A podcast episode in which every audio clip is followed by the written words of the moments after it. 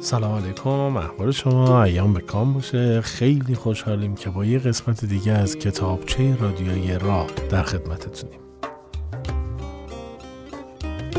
امروز یک ماجرا و یک قصه خیلی بامزه داریم که بعید می‌دونم خیلی شنیده شده باشه.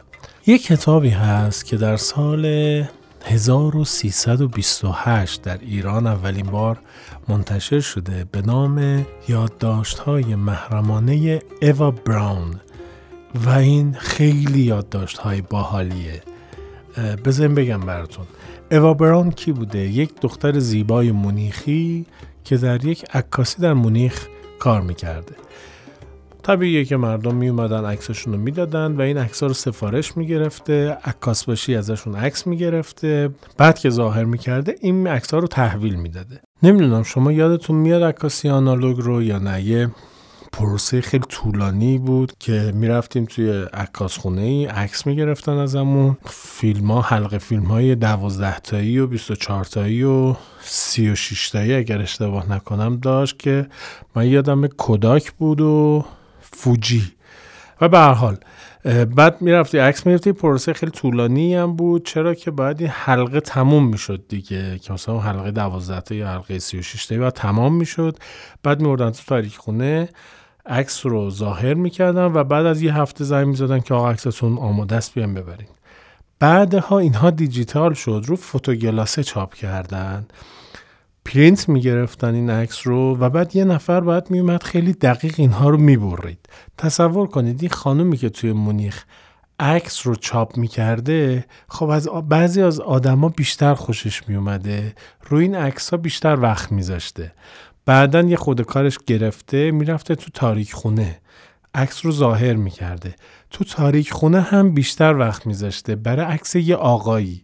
که این آقا موهای خیلی چسبیده به سر داشت انگار که همیشه روغن مالیده به سر چسبونده و یه سیبیل خیلی باریک پشت لبش داشت که این خانم از این آقا با این وجنات خوشش میاد در حالی که 20 سالش بیشتر نیست و اون آقایی که مشتری این عکاس خونه است 43 ساله است این خانم کیه؟ اوا براون اون آقا کیه؟ آدولف هیتلر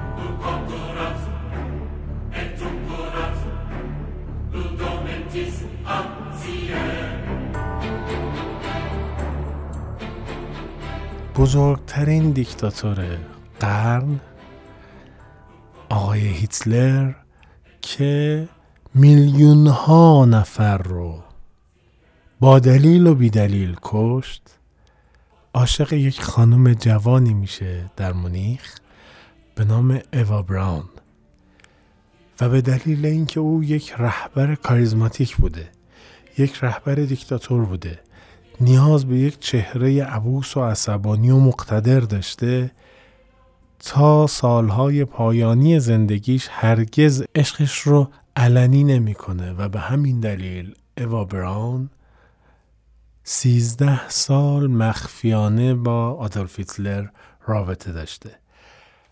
همه جنگ جهانی دوم همه هیمنه کاریزماتیک و دیکتاتور معابانه و صفاک هیتلر در این کتاب از نگاه یک زن نوشته شده.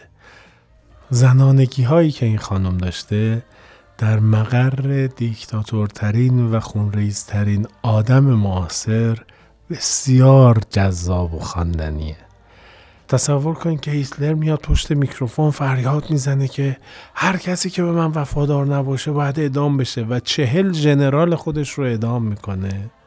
و میاد توی اتاق و ایوا براون میگه که هیتلر دلش می‌خواست من رو اوریان ببینه.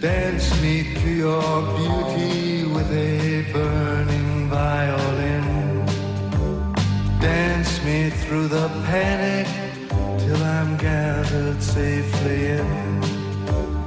Lift me like an olive branch and be my homeward dove. Dance me to the end of love.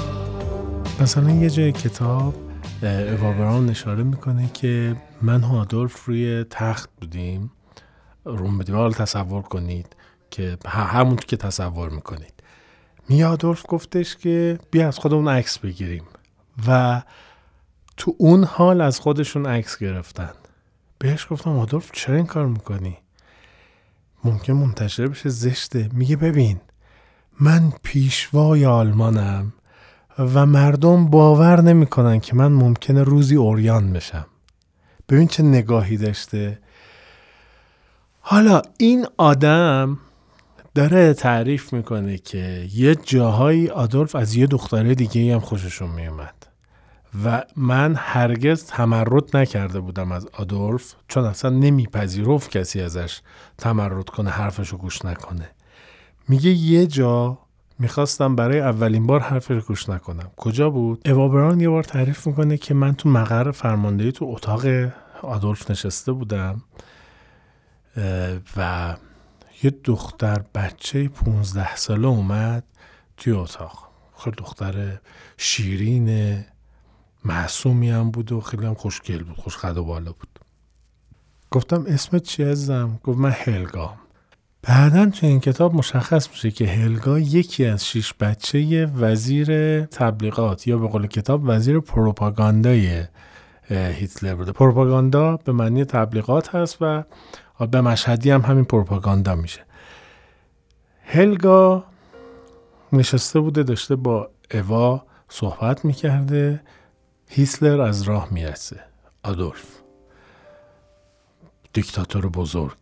میگه که اوا عزیزم نظرت راجع به هلگا چیه؟ حالا هلگا هم نشسته. اوا میگه که قربونش برم چه دختر ماهیه پنجه آفتابه چه چشایی داره چه معصومه. آدولف میگه آره آره خیلی دختر شیرینیه. هلگا جان عزیزم برو دوش بگیر. اوا میگه من نگاه کردم. چی شد؟ به دوش بگیره. هلگام خیلی الپر و شیطون جهید بلند شد رفت تو همون من داشتم با آدولف نگاه می‌کردم که چی تو سرت میگذره. گو آدولف به من گفت برو تو هموم این رو ببین.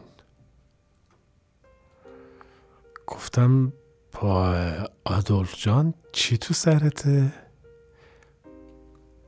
آدولف یه نگاه خشمگینی کرد که رو تو زیاد نکن من آدولف هیتلرم و بهت گفتم برو زمانی که این تو همومه نگاش کن.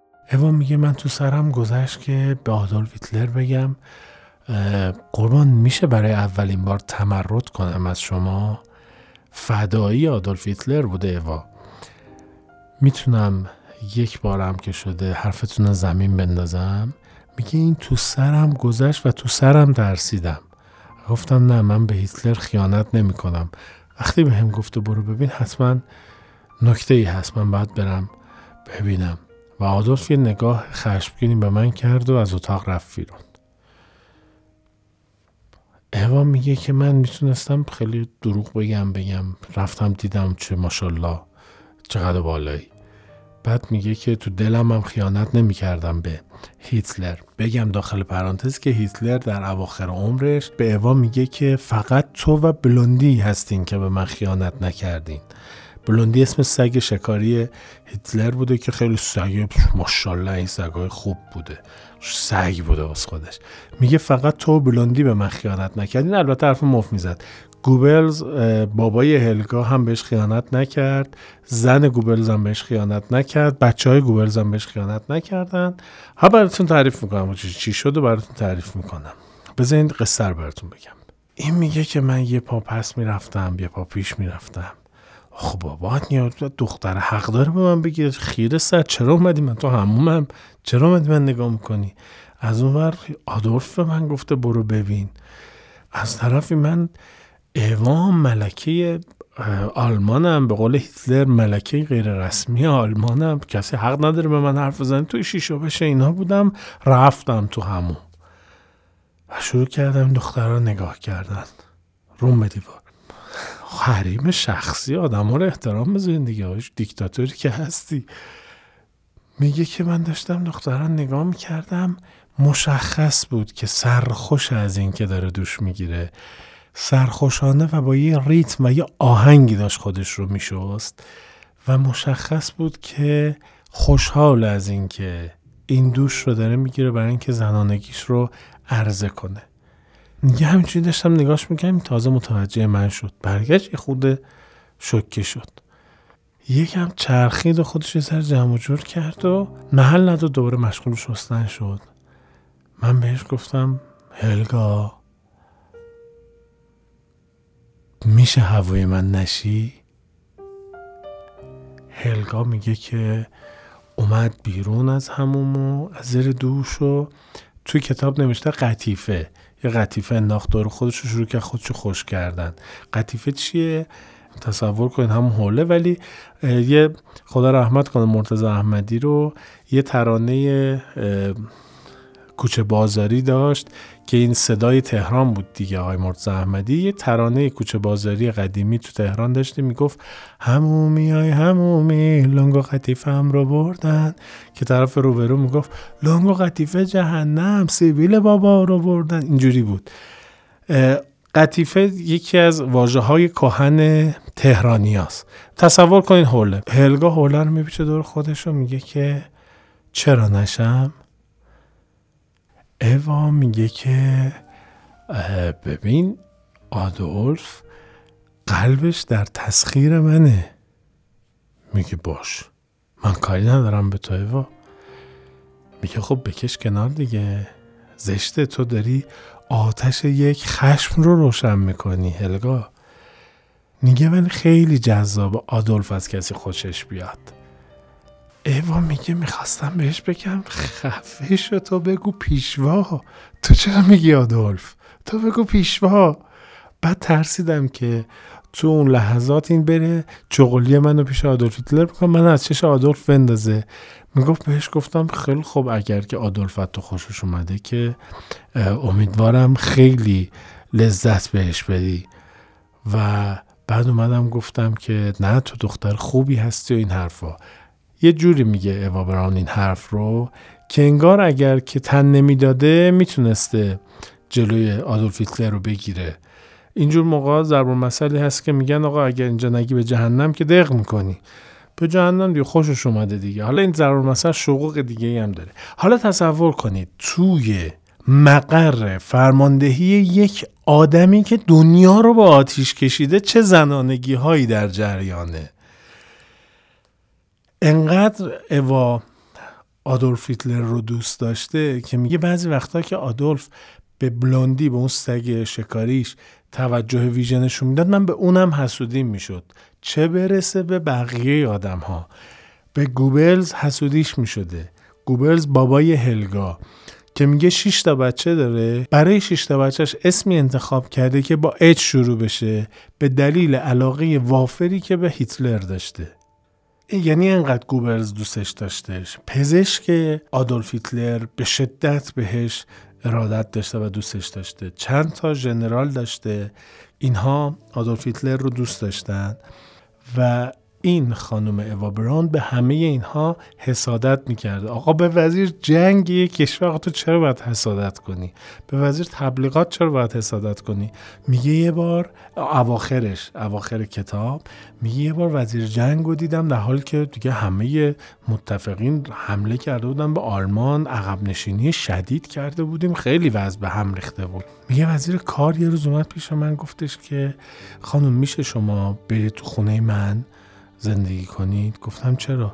گفت دیویس هزار آواره داریم ما توی آلمان و اینها خونه هاشون منهدم شده ما برای اینا داریم کار جور می‌کنیم خونه جور می‌کنیم. میگین دیویس هزار که گفت من یه دفعه مخم سود کشید که چقدر آواره گذاشتیم دست مملکت؟ می‌گفت برگشت به من گفت وزیر کاره. برگشت گفت چرا ناراحت این سرکار خانم؟ گفتم که آقای محترم دیویس هزار تا آواره داریم. باشه دیویز تا داشته باشیم. میگه خب تو وزیر کاری آخه نباید یه ذره قصه بخوری. میگه چرا قصهشون رو می‌خورم؟ ولی دلم گرمه به این که پیشوا هست. آدولف هیتلر. میگه خب پیشوا چه کار می‌تونه بکنه؟ میگه یه لحظه با من تشریف بیارین. میره تو اتاق وزیر کار. ببین تو قرآن مملکت چجوری اداره می شده میره تو اتاق وزیر کار میگه یه اتاق تقریبا تاریکی بود. گل گذاشته بود و یه تشکیلاتی درست کرده بود یه نور خیلی خوشگل فانوس روشن کرده بود و عکس پیشوا رو گذاشته بود روی این دیوار. می‌گفت من هر روز میام فیتیله و نفت این چراغ ها رو تنظیم می‌کنم جوری که زیباترین نور به چهره پیشوا و آدولف هیتلر بخوره و این گلها همه درخشانتر دیده بشن.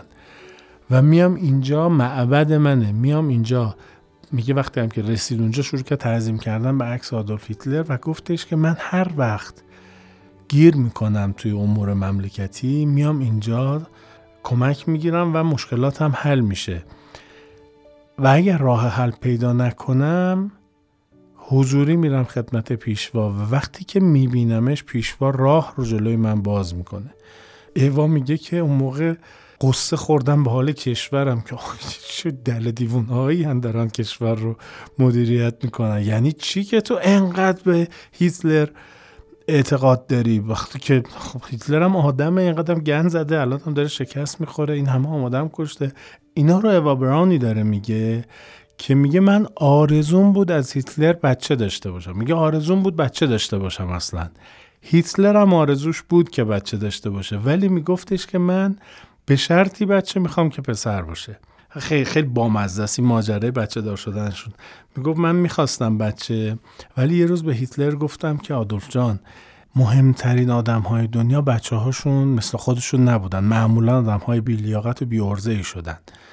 آدولف میگه که آره راست میگی ولی من می‌خوام برای اولین بار قانون رو عوض کنم.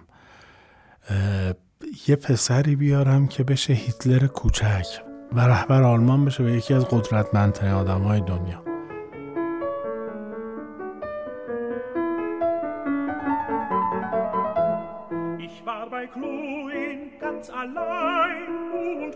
küssen wollt ich sie und küssen, küssen, küssen wollt ich sie. Jedoch sie sprach, sie würde schreien, sie würde schreien, sie würde schreien, sie würde schreien. میگه هیسلر این اعتقاد رو در دختر نداشت. میگه اگه پسر میاری بیار. اگر نه که من با دختر نمی‌تونم هیتلر جوانی خلق کنم. و هیچ وقت هم این اصلا وقت نمی‌کنم بچه دار بشن. خدمتکار هیتلر تعریف می‌کنه میگه که اینها تو اتاقشون دو تا دستشویی و دو تا حمام داشتن. البته حمام ها با هم را داشت. اینو با همین تأکیدی که دارم میگم پیش خدمته میگه. خدمتکار اتاق هیتلر میگه که مثلا می‌خواد بگه اینها با هم رابطه نداشتن. بعد آخرش میگه که البته حماماشون با هم راه داشت. هیچ کس در واقع نمی‌دونه. حتی اون هلگام که گفتم آخر متوجه نمیشه خواننده که بالاخره هیتلر رابطه ای داشت یا نداشت. اما هیتلر دلش می‌خواسته که این دختره رو مثلا در حالی که خودش هیچ تمایلی نشون نمی‌داده دلش می‌خواسته این دختره رو تو شرایط اوریانی ببینه.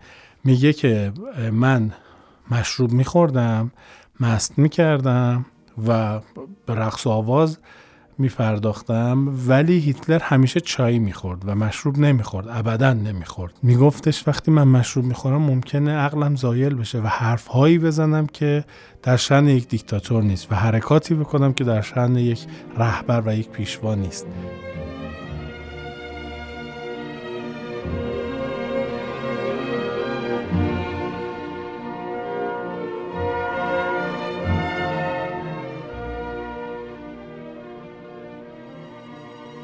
جالبیش اینجاست که به کجاها رو فکر می‌کرده.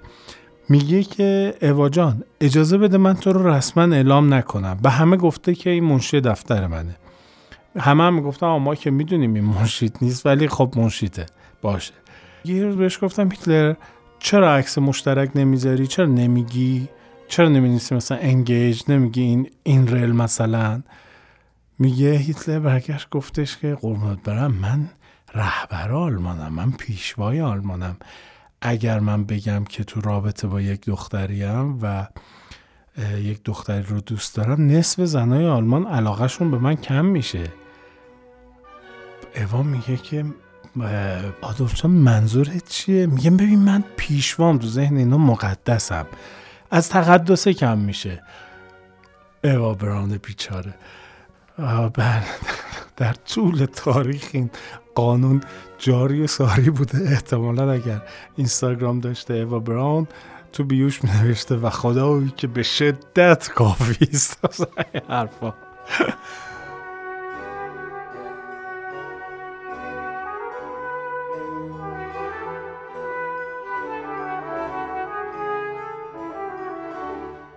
به حال اوا زنانگی هایی رو تعریف می‌کنه از وسط مقر هیتلر که دنیا رو داشته با آتیش میکشیده که آدم باورش نمیشه مثلا یکی از جنرال های آلمان تعریف می‌کنه میگه که هیتلر قانون گذاشته و واردات ممنوع. کشور وضعیت جنگی داشته اقتصاد انقبازی رو پیش می‌گیره. طبیعیه در یکی از تئوری های معروف اقتصاد هست. تو شرایط بحرانی کشورها این کار رو می‌کنن. هیتلر هم همین کار رو کرده و واردات لوازمی که نیاز اولیه نبوده رو ممنوع کردن. گفتن آقا پول از کشور خارج نشه. می جنراله میگه ما نشسته بودیم تو این اتاق داشتیم این قوانین رو می نوشتیم ایوا براون به شدت و عصبانی اومد پیش هیتلر. گو آدولف این چه قانونی گذاشتی؟ گفت قرونت برم. اول این آروم بگی جلوی نم آدم. بعدم چه قانونی گذاشتم؟ گفته به من گفتن واردات لوازم آرایشی ممنوع شده. من چیکار کنم پس؟ میگه آدولف یه نگاهی به این کرد و دیکتاتور ترین آدم های دنیا گربه ملوسن تو خونه شد. می‌گفت آدولف یه نگاهی به این دختره کرد و به حالت مستحصلی به من گفتش که بگید کم وارد کنن. زیادش ممنوع باشه کمش اب نداره بیاد. بعد رو می‌کنه به اوا براون میگه برو قربونت برم. می‌رسه برات. اون ژنراله میگه که تاریخ مسخرمون می‌کنه. یه همچین چیزی. تاریخ مسخرمون می‌کنه به خاطر وجود یه همچین زنی به عنوان معشوق هیتلر بزرگ صدر اعظم آلمان. خود آقای هیتلر برای اوابرون لوازم آرایشی میفرستاده. هفته دو بار. اصلا هم نامه هایی که برای این دختره نوشته آرمانگرایانه و اینها نیست. مثلا تو نامه می نوشته قربونت برم تو چقدر زیبایی تو چقدر الهام بخشی. مثلا میگه من از همه اندام زن پهلوش و کمی بالاتر رو. دوست دارم مراقب این قسمت ها باش و مثلا اونجا هم که هلگا میاد میگه که به این قسمت ها توجه می‌کرد برای اینکه بگه هلگا چه اندام متناسبی داره.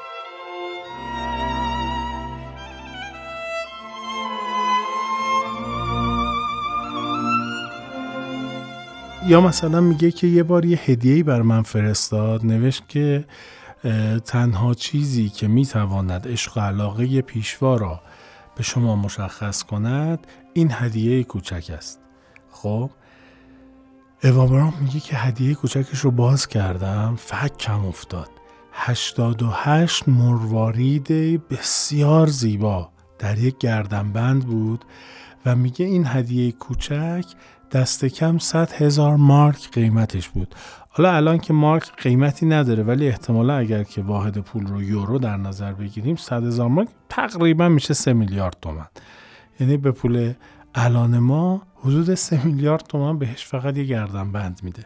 حالا چرا 88 مروارید داشته؟ 88 عدد مقدس نازی ها بوده.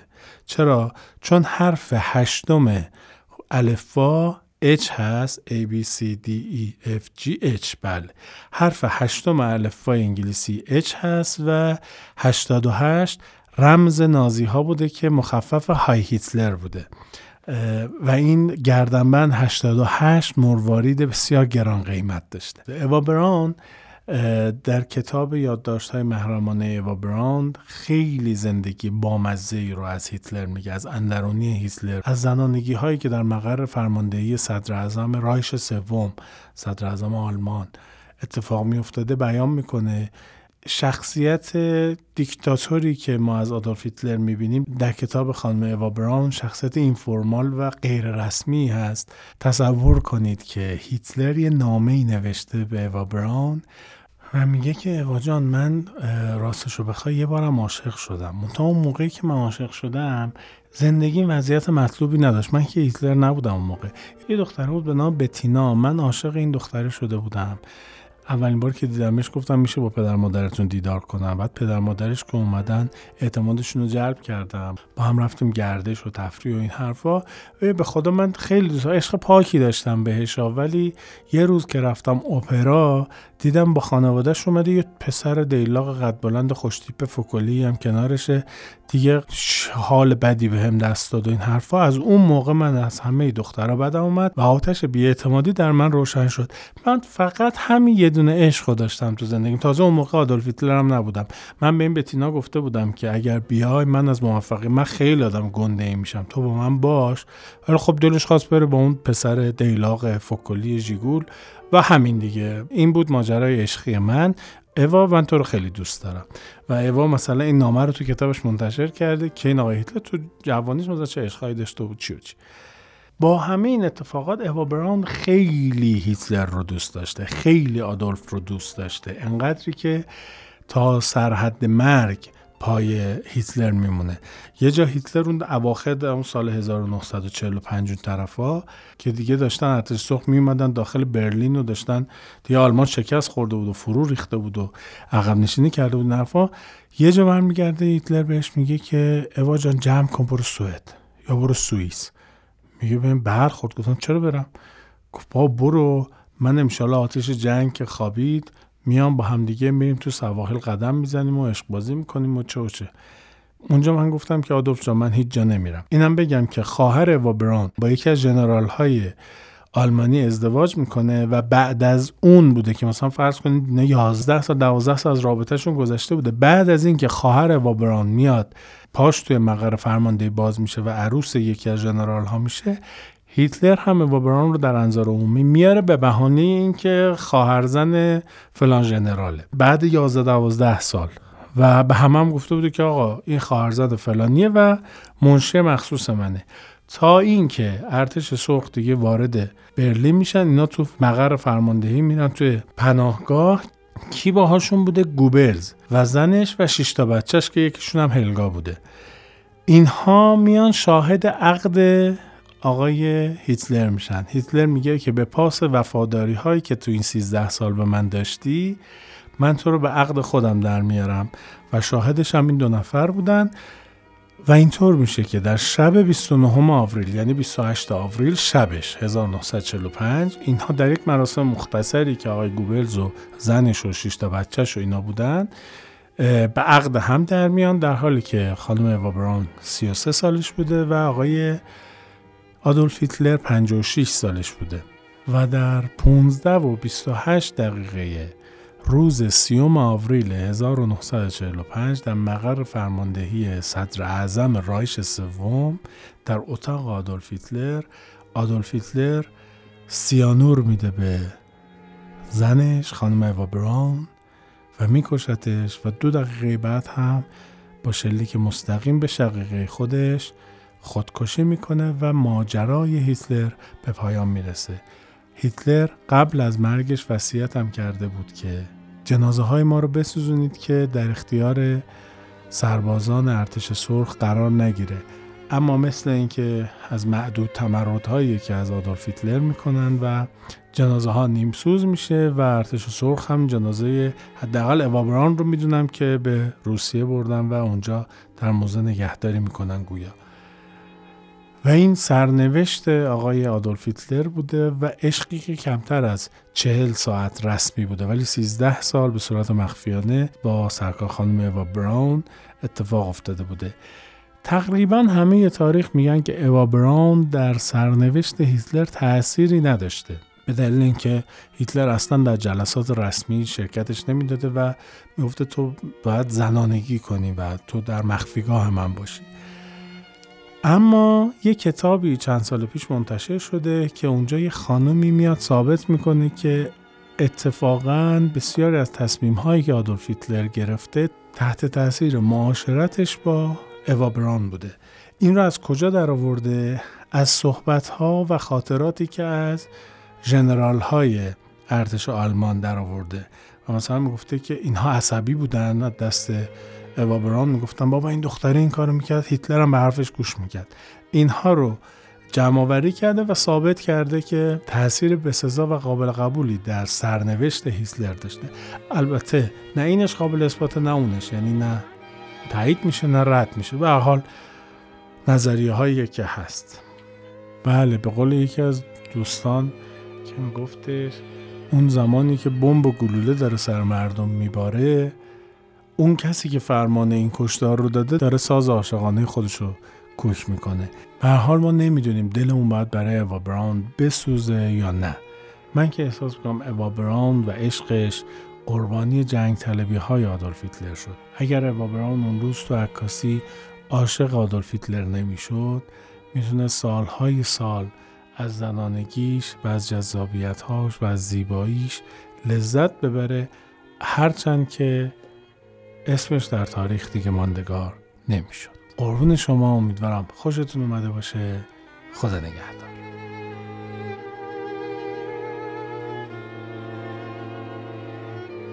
Schönste ist es für mich, der ich weiß, dass dieses wunderbare Regiment des deutschen Volkes und unserer Bewegung meinen Namen trägt.